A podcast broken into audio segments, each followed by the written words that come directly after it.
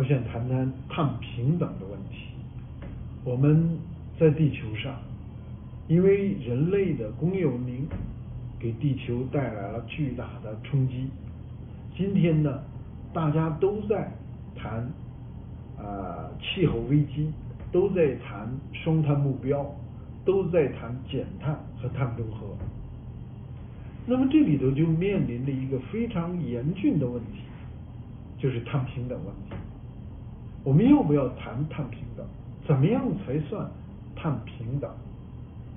我们认为，碳平等就是每一个在地球上的生存生活的个人，他都有相同的碳权。那么，呃，每一个个人、每一个族群、每一个民族、每一个国家。他们也都拥有相同的碳权。说到极端里去讲，就像一人一票一样，一个人一生他可以排多少碳，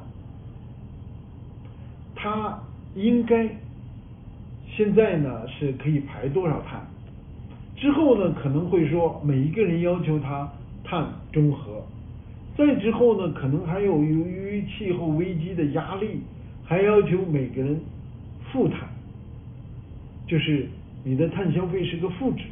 那每个人需要多大规模的负碳呢？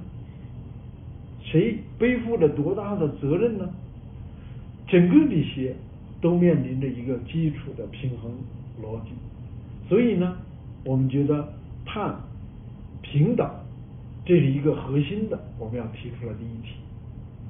这个议题啊，我们思考了很久。前些时去山西去看燃煤发电，在之前呢去呃内罗毕当地的一个燃煤电厂的建设等等的问题，就有不同的观点在碰撞。那么现在很多从国际上呢。它是从生产端，从你能源生产好，我不许你碳排放了。那从你产业生产，我单位一个企业的单位产值的碳排放权。之后呢，还有在碳排放权的交易，这些呢都是在生产端的去思考。那我们就在思考，那么山西的这个电厂。它发的电不光是为山西使用，它还要用呃其他的输出省外，去外省市去使用。那么外省市使用电的、使用它的电的单位的人员，那么和山西的，那么最后山西你有多少碳权利？那么你如果碳权利不够了？那么你能不能再发电？那你不许你发电了，再去外省继续发电，但是你有煤炭的当地的资源，那么它煤炭的运输就会带来总体上的碳增加。所以我们在思考呢，从这个问题上进一步的促进我们去思考，一个地区它的碳权是它包括哪些核心的碳权？一个企业它的碳权是包括哪些核心？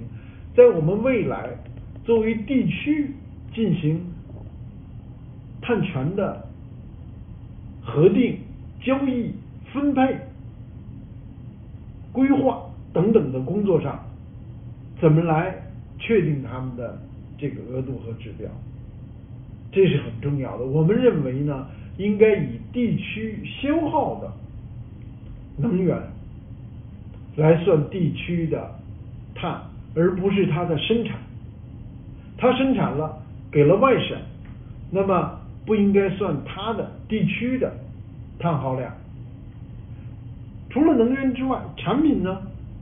它生产的钢铁，河北生产的钢铁，那么这个钢铁如果被外省用了，被本省用了，它是本省的碳消耗；被外省用了呢，它应该是外省的碳指标。它的本省的碳权之中呢，不包括这一些。那么这是一个基本碳权。人呢也是这样，他不在乎我一个人我在生产环节里头制造的、需要的、消耗的和排放的碳，而最主要的呢，立足于我作为一个消费者，定位于我作为一个消费者，那么我做的碳排放，那么我做的这个呃。是我的碳排放，那么呃这里头就应该包括我吃的、我用的、我的办公室和居家的空调，这些呢应该算在我头上。我们把一个个人到一个单位、到一个地区，这样到一个企业，我们最近呢常常在谈绿色会议的问题。绿色会议，那么就是你这个会议造成的碳排放，那应该包括一些什么呢？你这个会议用的电、空调、投影、照明，所有的你会议用的电，还有你会议用的所有的材料，一次性矿泉水、印刷的纸张，我们都能够追溯到这张纸它的碳排放量。那么这些加起来，我们有很多会议说宣称我们这个会议做到了碳中和，我买了碳指标。那么它这个碳中和包括什么？是包括这些会议上所有用的电和空调吗？包括这些会议上所有的纸张、会议册，包括所有的来参加这一次会议、为参加这次会议来旅行飞机。他们带来的碳吗？等等，我们应该有一个更全面的。只有我们算清楚全面的碳消费，我们才能够，并且在碳消费环节上，我们进行平等的对比。我这个会议和你那个会议，那我们碳消费的量是怎么样的？我们考虑到它的作用。考虑到他出席的人数，如果真正讲平等的话，以人数为基本参参标，那我们这么一个会议和你这个等人数的会议，我们的碳消耗是怎么样的？要再精细一点，你用到的电脑，大家知道，AI 也是有碳消耗的，存储空间也是有碳消耗的，当然这个碳消耗量呢？是相对来说是小的，但是我们作为概念，我们应该把它想清楚。我们要开会议，我们要在选择的时候，我们就能做对比了。我们的这个会议碳消耗是不是比他们更加的符合绿色会议的标准？这是一个会，一个人也是这样。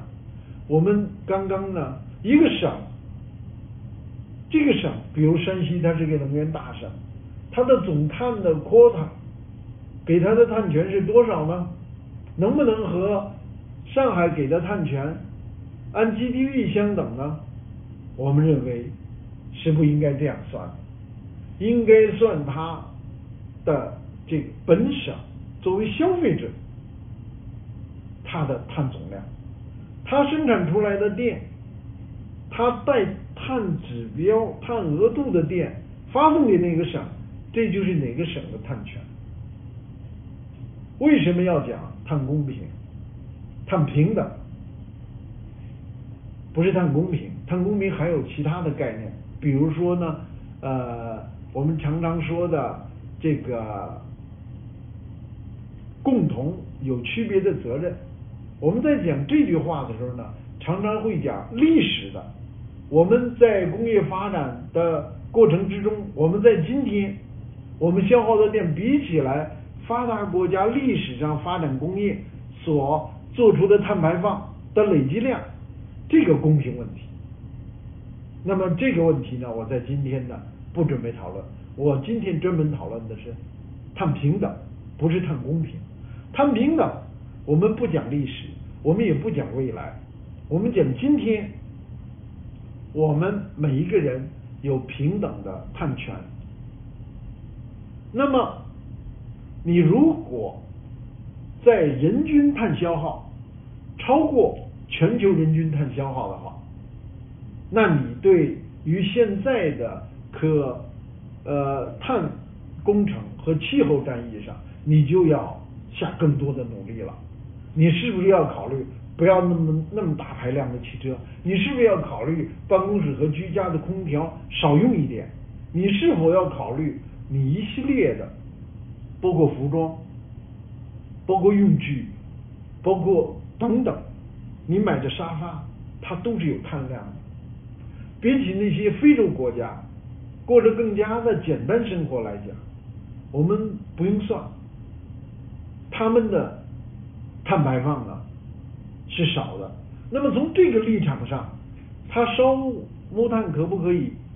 他当然可以，因为他作为一个人的碳消耗呢是低的，这样才有一个平等的概念在里边。但是他要不要让他烧烧木炭呢？我们知道。全球的碳量很高了，能不能我们给它装一个太阳能热水器？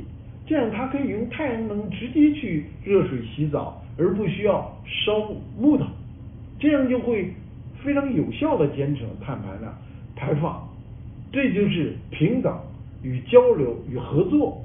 我们今天呢，面对世界的呃人类共同的挑战，碳平等的概念，我们应该。深深的记在心中，而且应该做出我们的努力，做出我们的贡献。只有这样，才能够。因为呃，有人跟我争论，他们没有呃用电。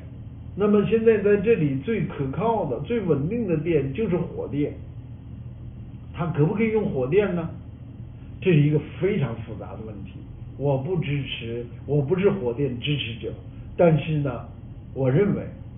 我们如果需要让它用清洁能源，很好，但是我们一定要记得他们在碳上的平等权，我们一定要有额外的支持，全球的支持，来共同应对人类的挑战。这是我今天想表达的。未来的我们真的靠政府，真的靠全球的协议去推动减碳。我们知道联合国很早就签订了这个气候公约，但是呢，气候交易在几十年前，Maurice Strong 先生跟我雄心勃勃的谈他的气候交易、气候市场，东京的、芝加哥的气候市场的时候，我们知道大家都知道，思想很伟大。方案很有出发，很有正确性，但是呢，那里要求发达国家支持发展中国家进行碳改造，但是那那些早期的市场呢，最后都示威了。那么我们今天仍然在推动巴黎协定，有更雄心勃勃的计划。我们认为都是非常了不起、非常正确的，包括还有自主的贡献，很多国家要自主的提出贡献，这些都是非常了不起的。但是呢，我们认为碳平等、平等的碳权，未来会是一个主题思想，消费者端的改变。未来是会变成一个重大的吸引力。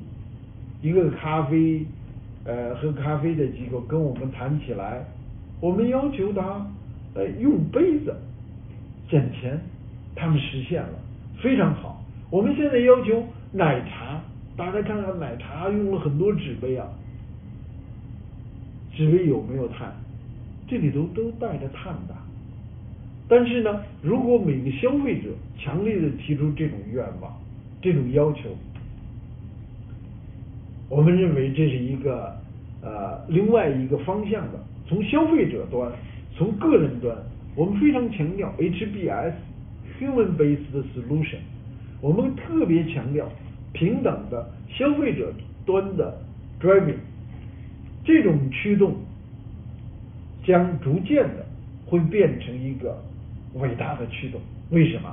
因为人民每个人都在迅速的体验到碳危机，体验到气候危机，体验到生物多样性危机，体验到我们这个唯一的蓝色星球奇迹的危机。我们人民的行动，我们要求减碳，我们要求碳达峰、碳中和，一直到负碳，来守卫我们的家园，来构成人类命运共同体和地球生命共同体，来构建人与自然的和谐。这毫无疑问的是一个新的重大的方向。幸好我们一起来努力。